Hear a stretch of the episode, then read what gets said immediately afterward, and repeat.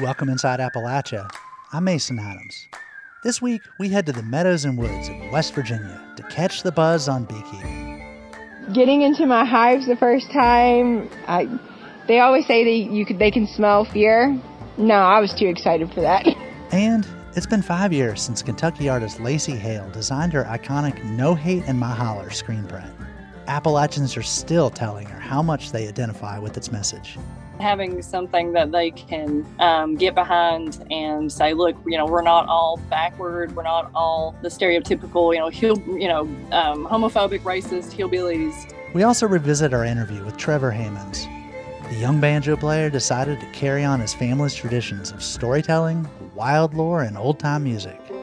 Whenever I picked up the banjo, I was just, it's like I flew away with it. It came so natural to me. I don't like to say, but I didn't have to try to play it. You'll hear these stories and more this week inside Appalachia.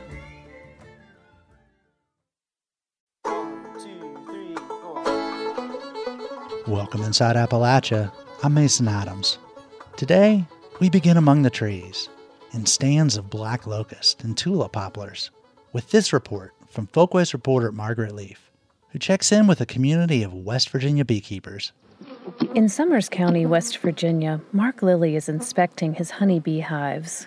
He's checking on his swarm's honey production. So, this colony is doing really well building up for the spring. We're probably three weeks plus before the flow. The flow Mark is referring to is the honey. Honey from West Virginia is often tree honey. Bees collect nectar from flowering trees such as black locust and tulip poplar and I think we could probably prove that the Appalachian area provides world class honey. Mark's in his 60s and grew up in Raleigh County, West Virginia. He's been keeping bees for over 25 years. Recently, there's been an increase in new beekeepers in West Virginia. According to Shanda King, West Virginia's state apiarist, beekeeping is on the rise, as is the number of colonies per beekeeper. Sarah Ann McClanahan of Charleston, West Virginia, is one of them getting into my hives the first time, I, they always say that you could, they can smell fear. No, I was too excited for that. Sarah Ann recently took over her aunt's hives. After lifting the top off one of the hives, she pumps a smoker to calm the agitated bees. We are going to force these guys to go down. Sarah Ann's had a lot of help learning to keep bees. She has a coworker who has hives, and he's become her mentor. Mark also had a mentor early on. His grandfather was big into bees. He kept bees and hollowed out logs. He usually used gum trees which decayed from the inside out, making them perfect for honeybee hives. Was a section of a log with a piece of wood or tin on top of it, uh, and comb in there, and he would just take a big aluminum dish pan and a bread knife and cut out the top, which is where the honey was stored. Mark's grandfather kept bees for the honey. It brought the family together when he'd plunk the aluminum pan with honeycomb on the center of the table beside fresh biscuits. But beekeepers in West Virginia today are getting into beekeeping for more than the honey. And Mark should know. As the master beekeeper for the Appalachian Beekeeping Collective, Mark teaches free classes via Zoom to new beekeepers. That includes teaching how beekeepers today keep their swarms a lot of information out uh, about varroa and although that's not going to be our entire class tonight, while Mark absorbed a lot about beekeeping by watching his grandfather, he discovered much of what he learned through his own research and by attending statewide conferences. He's now part of a tight knit network of beekeepers around West Virginia. And so is Sarah Ann. Through social media, she's connected with beekeepers around the state. Facebook groups have been amazing. I've learned a lot about bees by going to the Women West Virginia Women Beekeepers Association retreat in July. The retreat Sarah Ann attends each summer is hosted by Phyllis Varian, who founded the Women Beekeepers of West Virginia. Phyllis noticed beekeeping in West Virginia was male dominated. She started the retreat to give women hands on experience with bees. She also created a Facebook page that the women use to help with their beekeeping quandaries. Sarah Ann is a big fan of the group. Some people have questions, and I'm just like, oh, wow, that's really cool. Let's see what everybody says. Sarah Ann is bonded with people from all walks of life through beekeeping, and the same is true for Mark in his work with the collective. The beautiful part of the collective is this great cross section of society, and we've got young teens all the way up to more senior citizens, different ethnic backgrounds. I, would be comfortable in saying at least 50% of the collective members are, are ladies, and we all can gain something from hearing about other people's successes and, and their mistakes. We can learn from that too. For both Sarah Ann and Mark, sharing their beekeeping knowledge also means teaching the next generation. Sarah Ann spends time in the bee yard with her nine year old son. His favorite part of the process? Enjoying the honey. My son is a peanut butter and honey sandwich eater every day. He eats probably a jar a month, and I can't hardly keep it in stock. And Mark spends evenings working the bees with his kids and grandkids. He hopes they'll share his admiration for the bees and the way they work together. This hive is their community, and they all want to see it prosper.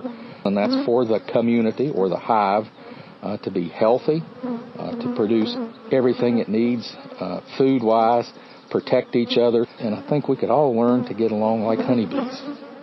It seems that beekeepers in West Virginia have as much to learn from honeybees as they do each other. For Inside Appalachia, this is Margaret McLeod Leaf in Summers County, West Virginia. To see photos of the colorful hives of West Virginia beekeepers, visit our website, wvpublic.org.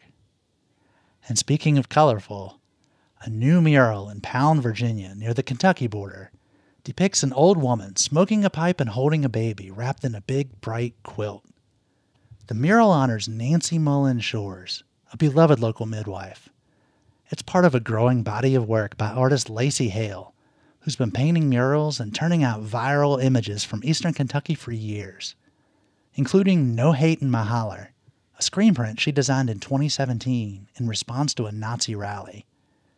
But the last five years, that image keeps coming back on social media, on billboards. I wanted to talk with Lacey about that.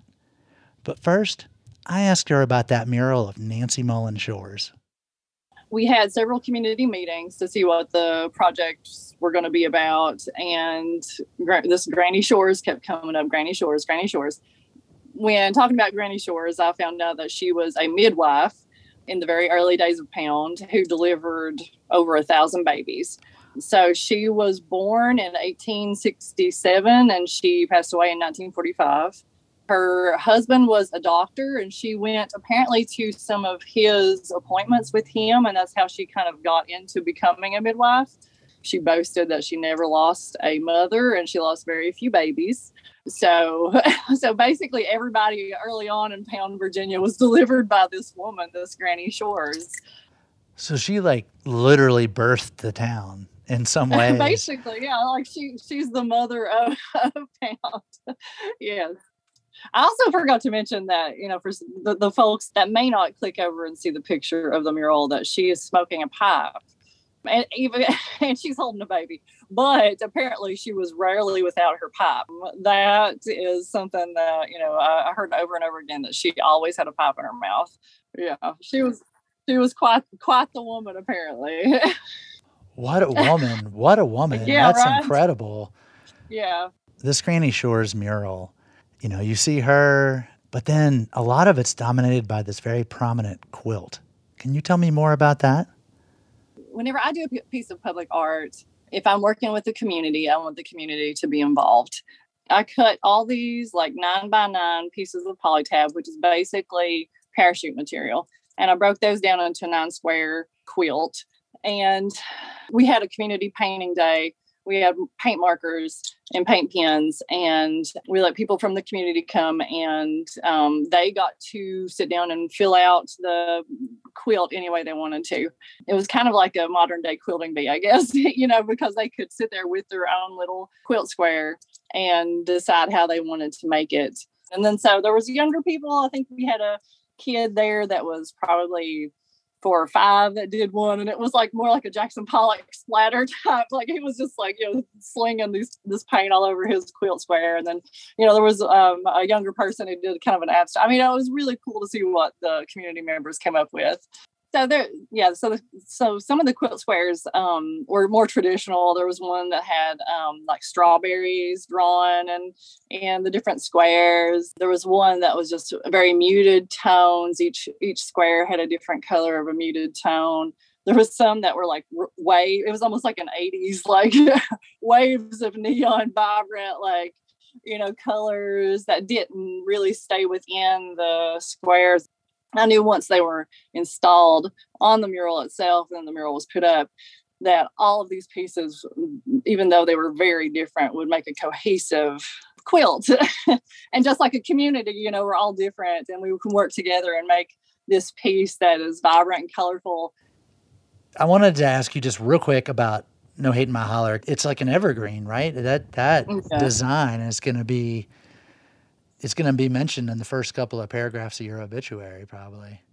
probably. I mean, I think you will top yourself. I mean, I mean that sounds morbid the way I'm phrasing it. Um, oh no. but we're you and I are at the age where you start to like have things. You start to count. Your life starts to be defined a little bit. Um, That's true. Yeah. how did you first come up with that design?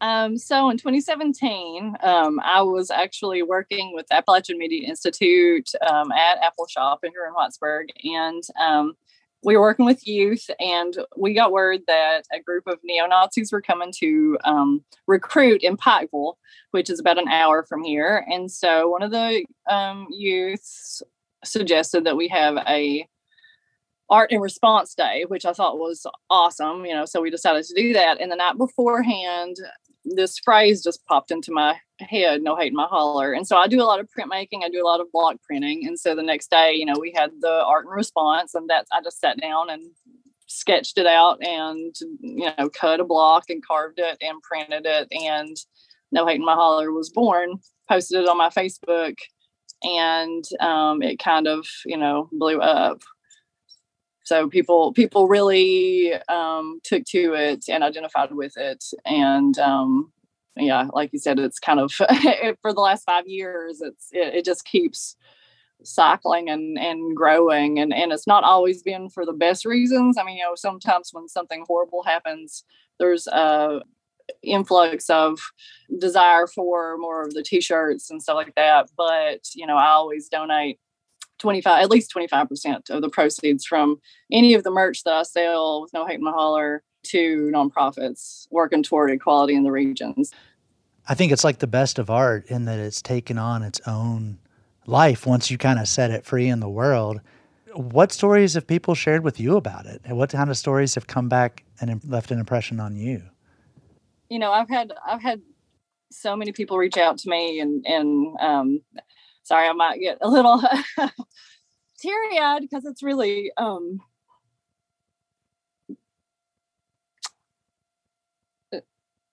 just some of the the things that people have said that um, how important this has been to them. Either growing up here being from here living here and having something that they can um, get behind and say look you know we're not all backward we're not all the stereotypical, you know, hill, you know, um, homophobic, racist hillbillies. You know, I have a friend who um, she messaged me the other day, and and she was like, you know, as a lesbian who has a an African American daughter, you know, I, I, appreciate this so much, and um, you know, that means a lot that I can do something for people around here. You know, that really means a lot so this design's five years old mm-hmm. now. What do you think it means today? Hopefully, now we're at a point where this does not need to be said anymore, and there's always something new that happens that, okay, so you know, this does need to be said again or reiterated in some way. No Hate My Holler is probably the piece of artwork that I've made that I'm most proud of. And it probably, you know, if you want to know something about me, look at that piece, and that should tell you all that you need to know. Wow. Yeah. What else did you want to say? I think that's it. I'm going to start crying again. Lacey Hale, thank you so much for speaking with us on Inside Appalachia. Thank you. That's Lacey Hale, Eastern Kentucky artist. You can see more of her work on laceyhale.com or check out her Granny Shores mural and No Hate in My print on our website, wvpublic.org. West Virginia loves its monsters. At last count, the state is home to more than 20 cryptids, including Sheepsquatch, the Braxton County monster, and of course, Mothman. People celebrate cryptids through festivals, games, podcasts, even beer. Since 2002, the town of Point Pleasant has held an annual Mothman Festival, but it's been canceled the last two years because of COVID. So last year, two cryptozoology enthusiasts created an alternative event in Morgantown. It's called Cryptid Bash.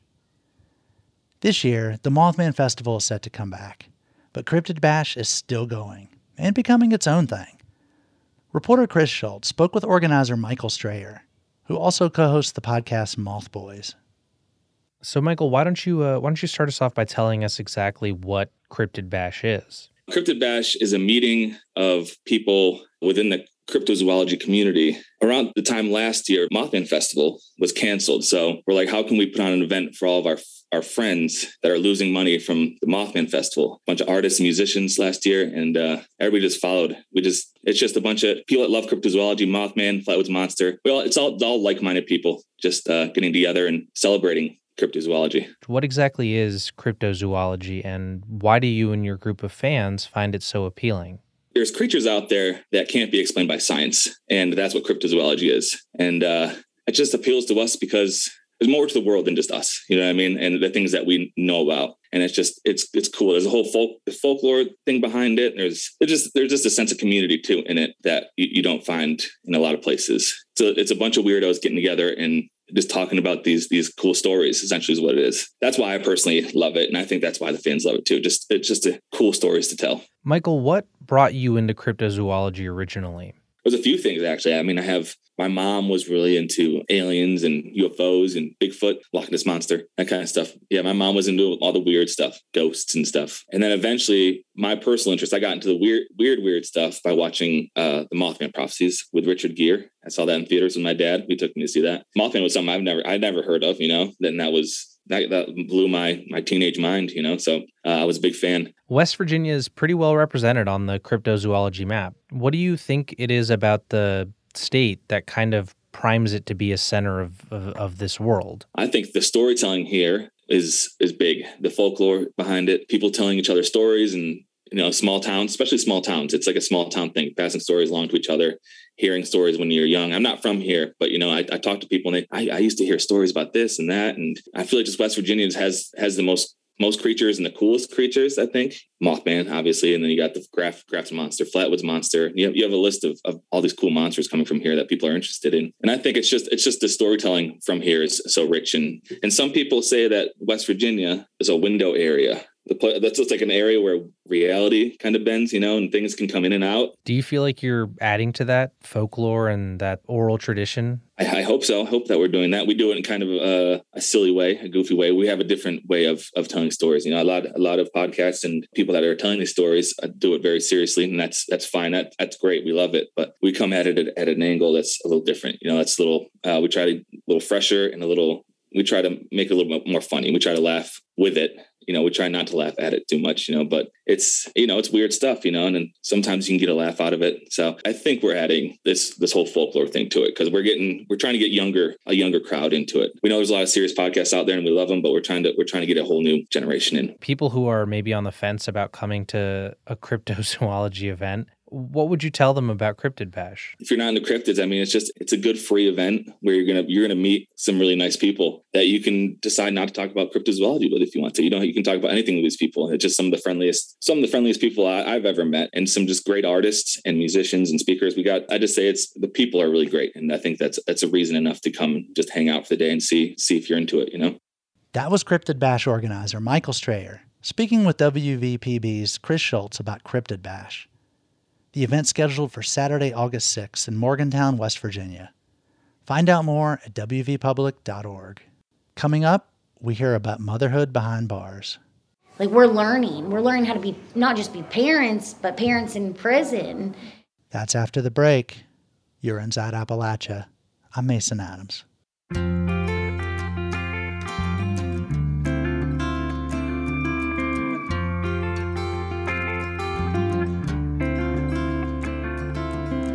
I see the sunrise creeping in Everything changes like the desert wind. Here she comes and then she's gone again. And I'm just a traveler on this earth. Support for Inside Appalachia is provided by Concord University in Athens, West Virginia. With career focused liberal arts education in more than 80 degrees and programs to pursue various career options, not just a single job. More at concord.edu.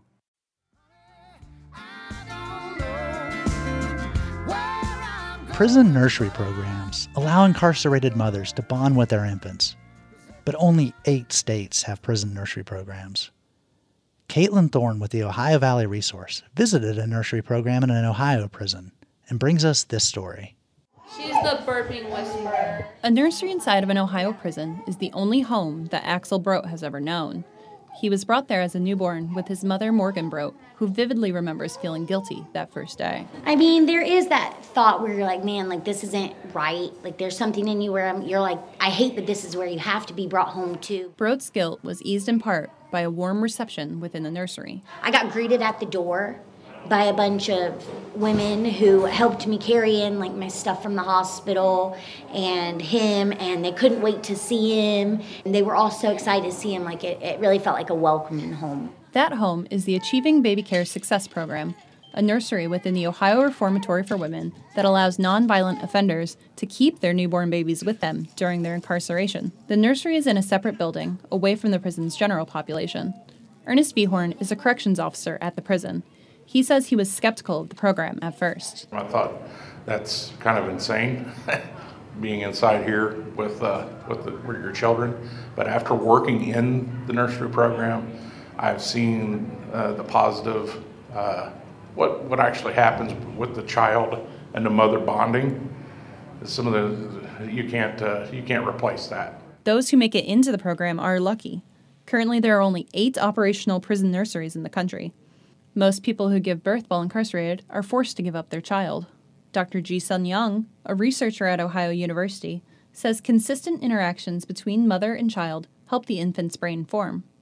Not having that can lead to problems later in life. Depriving them opportunity can put the children at high risk in terms of a healthy growth. Young says if an infant is passed from their mom to different family members or a foster care family, it can get mixed signals because of the different approaches to care. That confusing mixed messages gives infants that sense of insecurity.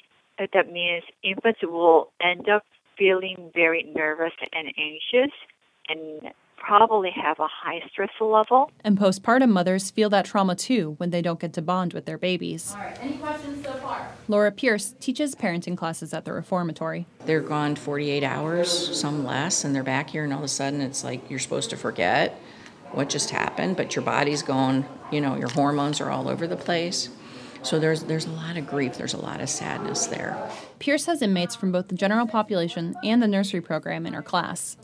They focus on child development and how to interact with their children in a healthy way, which can be a struggle for parents in prison. It's a fight because they feel guilty for one they're here, but yet they want to help their kids. I've never come across one inmate that said, "I want to be a bad mom." They all want to be a better mom. The moms in the program have the full responsibility of caring for the children and often help each other just as a family would. Axel Brote will spend the first 18 months of his life inside the prison. His mother, Morgan, says it's a struggle, but it helps having the other moms with her. and to have that like with each other like it's it's a bond like you really like we're learning we're learning how to be not just be parents but parents in prison and uh, we're doing it together For the Ohio Valley Resource, I'm Caitlin Thorne. On June 2nd, West Virginia Governor Jim Justice announced the state would cut back COVID 19 testing programs. Doctors and others in the medical community expressed concern that the next wave of COVID 19 would catch the state by surprise. But Chris Schultz reports that even with the highly infectious BA5 variant, that hasn't been the case. The start of the COVID 19 pandemic in March of 2022 was a hectic time. That's how regional epidemiologist for Northeast West Virginia, Dr. Lucas Moore, remembers it. It was just baptism by fire. And at that point, we didn't have the vaccines, and it was really scary. It was all hands on deck. It didn't matter what your role was at the health department, we had a job to do. Moore is based out of the Monongalia County Health Department offices in Morgantown. He says that at its peak, the county's program would test a thousand people on a single day. A lot of people came in and they wanted to know I'm going to be around family or just for personal awareness if they were positive or not, but there were a lot of people who were visibly ill. Data from the Department of Health and Human Resources COVID 19 dashboard shows that more than 25,000 individual tests were administered across the state on a single day during the pandemic's peaks in January 2021 and again in January 2022. At $25 per testing kit and at least another $70 for lab processing, that single day would have cost close to $2.4 million before factoring in labor costs. As Moore said, it was an all hands on deck situation, and health departments still had to complete their other regular duties. Since then, things have changed significantly. Vaccines are readily available, and other mitigation processes, like quarantining and mask wearing, have become ubiquitous. The biggest change, however, is the availability of at home testing. All of this drove a steep drop in engagement with community testing events. Moore says he and other public health officials always understood community testing had to end at some point, but Justice's announcement at the start of June still came as a surprise. Moore said calculating daily rates gave him and his community a clear path forward. Now, he's left with some doubts. First, at home tests are antigen tests, which, while quick, are not as accurate as the PCR tests administered by health departments and doctors. Second, unless someone chooses to call into their local health department to report a positive test, which some do, there is no way for that data to reach epidemiologists. My concern, and I think this is a shared concern at our health department, is with home tests so prevalent, we're underreporting what our true infection rate is, our true how many cases per day. To be clear, PCR testing in West Virginia has not ended completely. Tests are still available at more select locations, like pharmacies and other healthcare providers.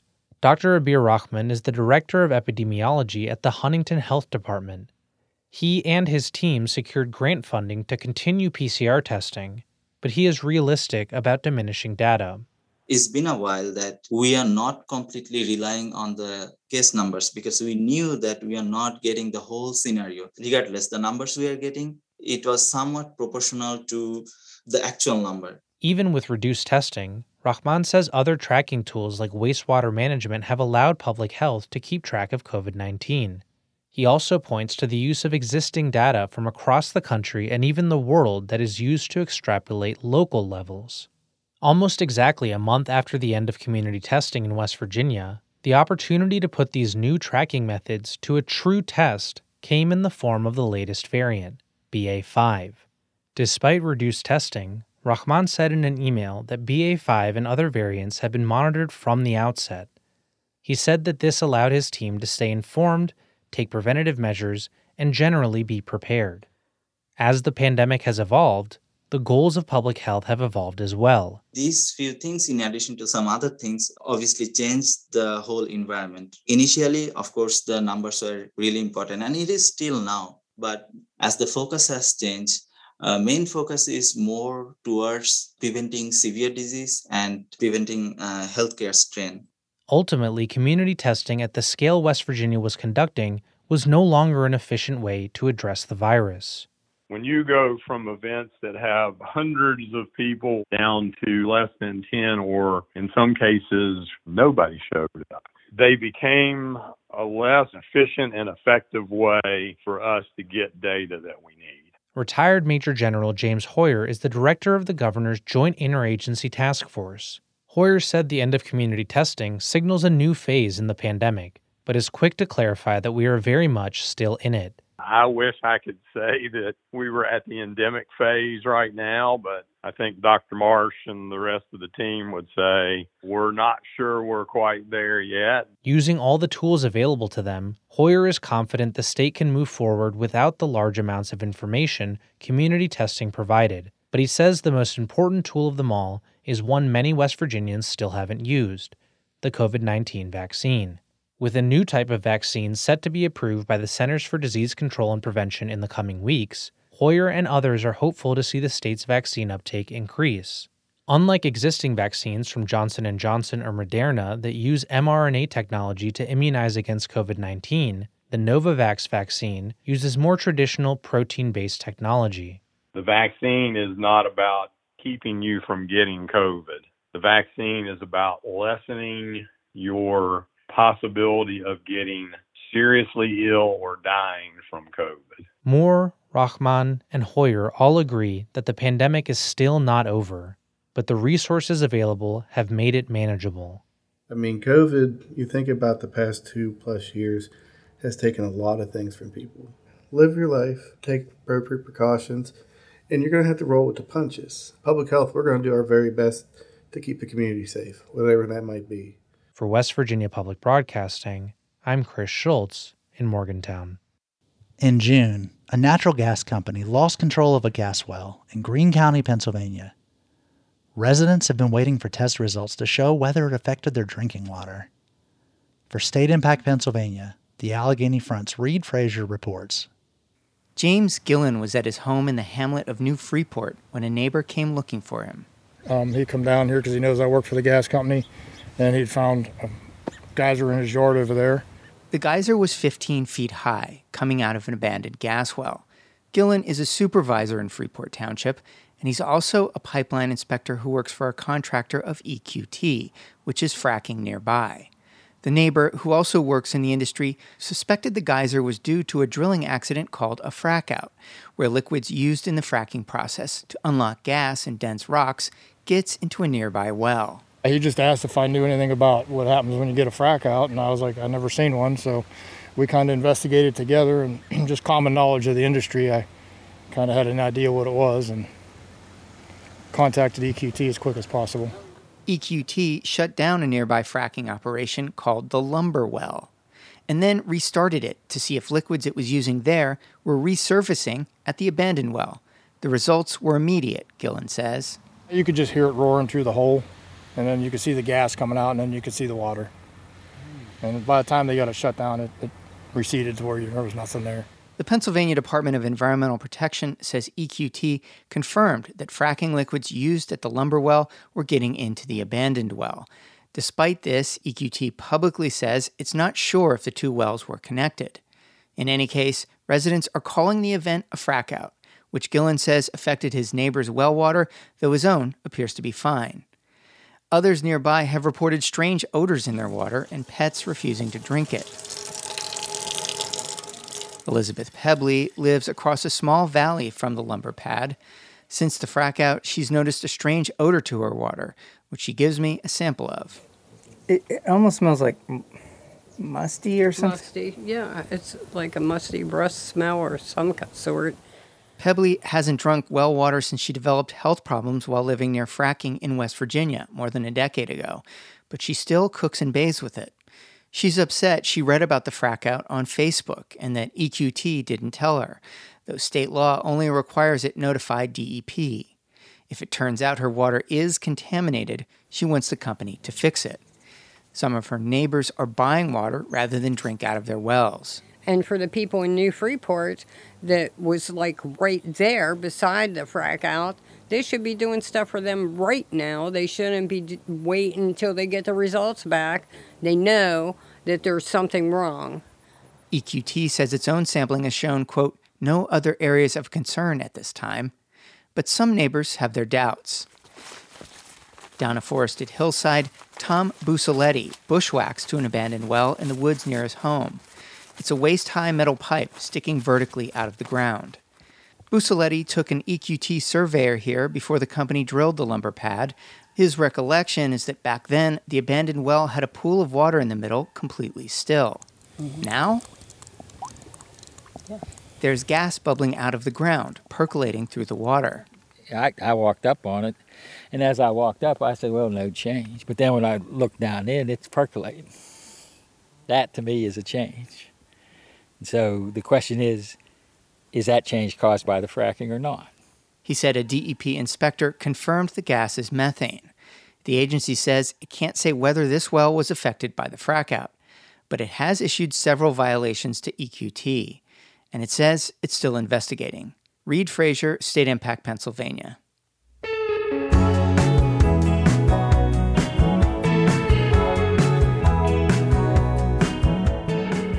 Appalachia is seeing more flooding.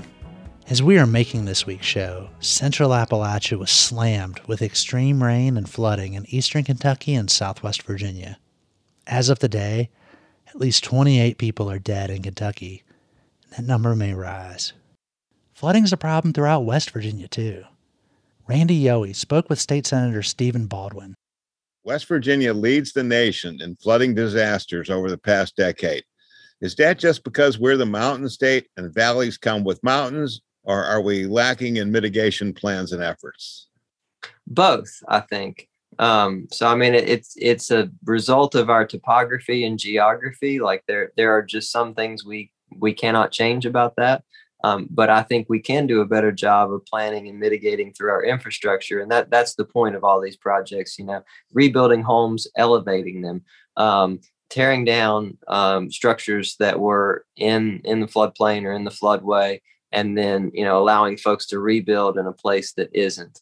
Um, stormwater systems, uh, roadways, culverts, infrastructure, streams, creeks. You know, it, it, there is a dams. There's a very long list of infrastructure items we need to do um, to make sure it doesn't happen as much in the future, to the extent we can control it. Well, that leads into the question that we often hear after flash floods and the damage and even deaths that they cause about preventive stream cleaning and mismanaged floodplain construction, what you've just been talking about. But often it seems there's little action. Do we need to legislate a dedicated act, a law that funds those flood mitigation efforts? Um, I, I was very encouraged to hear Senator Swope, you know, say last time that uh, flood relief and flood mitigation needs to be one of our major infrastructure categories moving forward. I, I agree with him wholeheartedly, um, not just generally, but specifically in relation to the ARPA funds that we've received, the American Rescue Plan funds, um, because this is going to save lives in the future and it's going to save a significant amount of money. Because as you said, you know, we deal with this all the time. And if we do a better job planning on the front end, I think we're better prepared and the state resiliency office is in the midst right now of you know finalizing a new floodplain uh, excuse me a new flood plan. Um, when the june 2016 flood hit we had a plan that was sitting on a shelf for years and wasn't being enacted. So i think that's the key. We've got to have a plan uh, and we've got to have people involved actively in executing that plan. Any key mitigation elements in that plan, current day technologies like the new stream gauges and otherwise that, that need implementation and action right away? Yeah, well, we've done a little bit. That that's a good example. Stream gauges. We've done a little bit of work of that on that over the last couple of years because what we had before and if you look at the old plan that was sitting on a shelf, it actually had recommendations about stream gauges. um, uh, unfortunately, they weren't realized. Um, so we had stream gauges on rivers, but where we are seeing flooding now are not necessarily along our major rivers, but along our streams and creeks. And so that that's where we did not have gauges.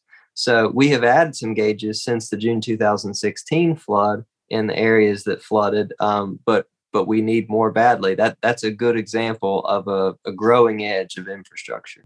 Well, you can gauge the challenge on a creek or stream. Gauging is one thing, cleaning it out is another, isn't it? It is. Um, and, you know, that falls to the conservation department, which is an important partner in, in flood mitigation. However, um, like, you know, that that's one of the first things that people always talk about is dredging. You know, we need to do a better job of dredging. Um, if you look at the data and you look even like back at that previous um, flood mitigation plan and the, the, plan that they're working on now, um, I'm not sure that the reality matches what we think it is. You know, I, I'm not sure that dredging is the the silver bullet that we think it is. It's important, um, but I, I again, I just I don't think it's that silver bullet. So the agenda for the Joint Legislative Committee on Flooding includes you presenting an update on work group on ARPA funds for demolition. What's that about? We are hoping to get um, a pot of money to be able to do flood demolitions that Commerce Department could not do with the funds they received from the federal government. Basically, they had too many. They're, they didn't have enough money to do everything. So we we want to propose to the legislature and the governor that we set aside some money specifically to do that from ARPA funds. How do you think the national rise in climate change impacts West Virginia flooding? Well, I mean, if you look at the data, it shows that we are um, we are on the leading edge of this. You know, West Virginia has the highest risk for flooding um, in in the United States moving forward, and I I certainly think climate change plays a part in that, and simply because of our experience. I mean, we have seen more storms um, uh, with a higher intensity, higher volume of, of rain, for example, you know, getting nine inches in a couple of hours. Um, so the frequency and intensity of storms has changed. And um, that has a huge effect on us when you consider our geography and topography. We had obviously the major flood in 2016 that affected a huge portion of the state, but we have had significant flooding events across the state since then you know, obviously in, in Huntington, in your area, in southern West Virginia, McDowell County, just a couple of weeks ago. Um, so this is continually happening, and we have got to continue to make it a priority rather than just being reactive. That was West Virginia Senator Stephen Baldwin talking with Randy Yohe about the challenges of flood mitigation.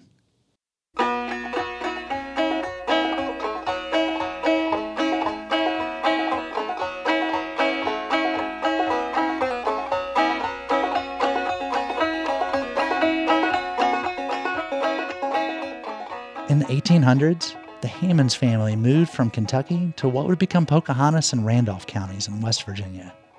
Generations later, the family is known for storytelling and music, including the historic recordings at the Library of Congress. In 2020, members of the family were inducted into the West Virginia Music Hall of Fame. Trevor Hammons is the great grandson of one of the inductees, Lee Hammons.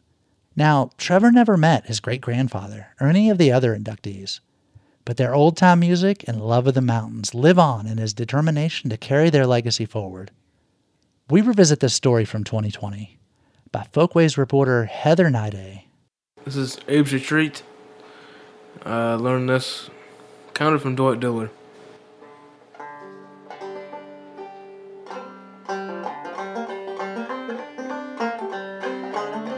This is Trevor Hammons playing at a local radio station in Pocahontas County, West Virginia, two years ago, a few days before his 18th birthday. Trevor is a quiet young man who doesn't go out of his way to draw attention to himself. That is, until he picks up the banjo.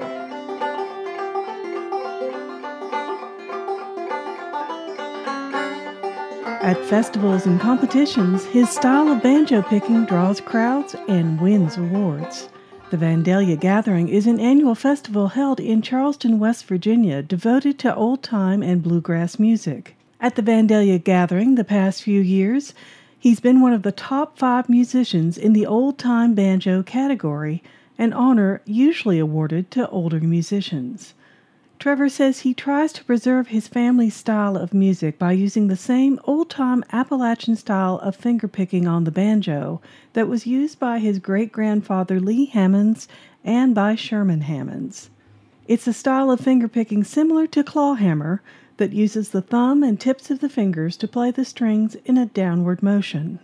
In the 1940s, Earl Scruggs introduced his bluegrass style of playing the banjo that uses picks on the thumb, index, and middle fingers that allow the musician to play the notes much faster. Trevor says he uses his family's specific clawhammer technique because he wants to see his family's unique style of music continue to be played and appreciated. He had a really light touch, and when I'm playing his tunes, I like to use a really light touch to make sure that it's exactly the same. I try to get it, you know, to my ear how it would sound exactly like he would.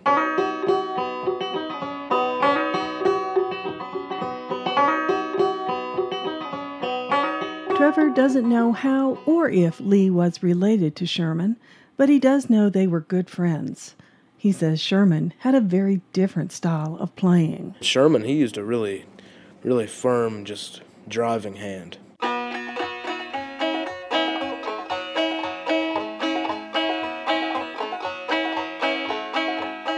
You know, they had the ability to control how it sounded because they understood it, just like I do.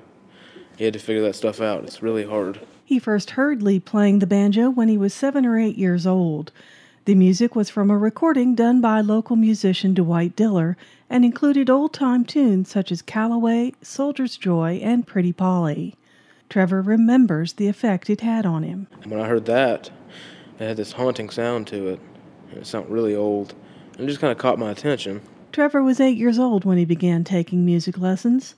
At first, he began learning guitar, but after a few months, he wanted more of a challenge. But after you learn the basics on guitar, you're just keeping time, especially with old time, unless you get into flat picking. But then Trevor saw one of his friends playing a banjo at a local jam session in Marlinton. He remembered those old recordings of his great grandfather and decided he had to learn the banjo. I loved it, the sound of it. I told my mom that next week before my lesson, I told her I was sick because I didn't want to go. I wanted to play the banjo. His teacher, Pam Lund, saw through the ruse and said she would let him try her banjo if he came to the lesson. From the very first note, Trevor said playing the banjo came easily to him. whenever I picked up the banjo, I was just, it's like I flew away with it. And it came so natural to me. I don't like to say, but I didn't have to try to play it.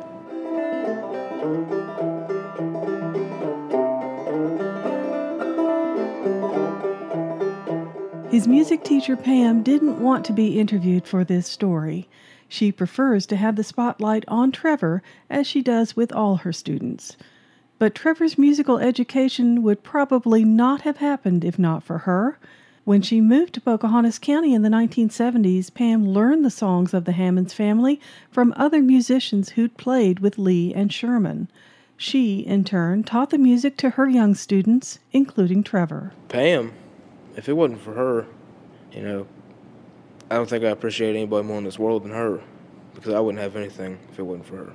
Through Trevor, Pam has ensured that the legacy of the Hammons music will continue within the Hammons family. To lose that connection would be a big loss, says Carl Fleischhauer, a folklorist retired from the American Folklife Center at the Library of Congress. He says the Hammons had unique talents. They excelled at their musical craft. It's not exactly that they were different and what they knew was different from other people. It was that, in a sense, it was more distilled and brought to a, a finer polish. Why is Rembrandt a better painter than the other painters who were active in Holland at that time? And the answer is, well, he's not different. He was just better than they were. Fleischhauer and fellow folklorist Alan Jabbour made numerous visits in the early 70s to Pocahontas County. They came to watch the Hammons family play music. They asked for their permission to record them so they could preserve their songs. In 1973, they compiled these recordings into a double album recording for the Library of Congress. Today, it's considered the comprehensive album of the family's musical legacy. Fleischhauer says there was so much more to the Hammons than just their music. Almost every family member had a rich sense of place and past and a wonderful skill at storytelling. That's why he also recorded interviews with the Hammons of their stories and riddles and tall tales. Here's a clip of Maggie Hammons saying a riddle for a common summertime plant. Well, it's white as snow and snow it ain't, and it's green as grass and grass it ain't, and it's red as blood and blood it ain't, and it's black as ink and ink it ain't. Did you figure it out? She's talking about the blackberry bush. When it blooms, it has a white flower. Then, when the berries form, they're green at first, then they turn red, and finally black when they're ripe. It really was a kind of immersion experience to visit those family members. Trevor grew up listening to stories about how they lived from his dad and from uncles, aunts, and cousins. Some of the Hammons, like Sherman and Maggie, stayed close to home and lived off the land, while others, like Lee, had to leave home to find work to support a growing family. He didn't play music for over 50 years. He left and went to work. He worked so many different places, logging, a duck farm, just anything he could to help his family. He left. And he came back. He picked the banjo up and he could still play it. Mm-hmm. I mean, he quit playing music for so long, but it was for a good reason. And, you know, the other ones, You know, they were like hunter gatherers, I like to call them. Lived off the land. It's totally different. Trevor says he sees a lot of his great grandfather's story in his own experience. He too is finding a way to continue his music while making a living through labor intensive work. After Trevor graduated from high school, he attended college but quit when his mother became ill. It would be almost impossible to support himself and help his mother if he only taught and performed music and stayed in Pocahontas County. So instead, he's chosen to work at a lumber mill so he can stay close to his home place. Eventually, he's hoping to take a course in commercial truck driving and to find work that will allow him to stay close to home. In 2019, Trevor taught a week long course in banjo at the annual Allegheny Echoes Music Workshop Series in Marlinton. Last year was my first year teaching Allegheny Echoes. If there's younger kids in there, an enjoyment I have just watching, you know, especially if they're interested, you know, they really want to actually learn, it's, it's even more special watching them take it in. Trevor is hoping to teach again this year. The camp, originally scheduled for late June, has been postponed until later in the year. In the meantime, Trevor says he hopes to be able to teach banjo to students over the internet to continue to pass on his musical knowledge to more people. He's also excited about playing his family's music at the West Virginia Music Hall of Fame induction ceremony in Charleston. That event, which had been scheduled for April, has now been rescheduled for November 14th. For Inside Appalachia, I'm Heather Niday in Marlinton, West Virginia.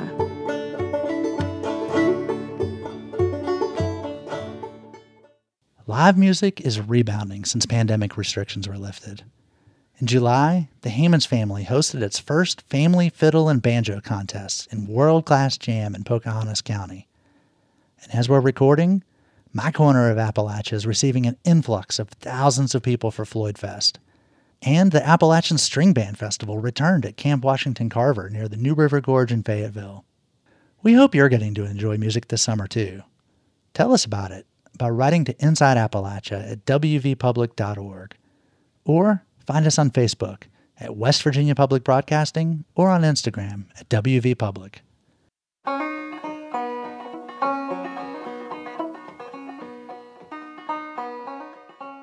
Till next time, thanks for joining us as we journey throughout Appalachia. Our theme music is by Matt Jackfert. Other music this week is by Long Point String Band, Ona, Chris Stapleton, and the Hammons family. Bill Lynch is our producer. Alex Runyon is our associate producer. Our executive producer is Eric Douglas. Kelly Libby is our editor. Our audio mixer is Patrick Stevens. Xander Alloy also helped produce this episode. You can find us on Twitter at InAppalachia. You can also send us an email to insideappalachia at wvpublic.org. Visit wvpublic.org slash insideappalachia to subscribe or stream all of our stories. Or look for Inside Appalachia on your favorite podcast app. Inside Appalachia is a production of West Virginia Public Broadcasting.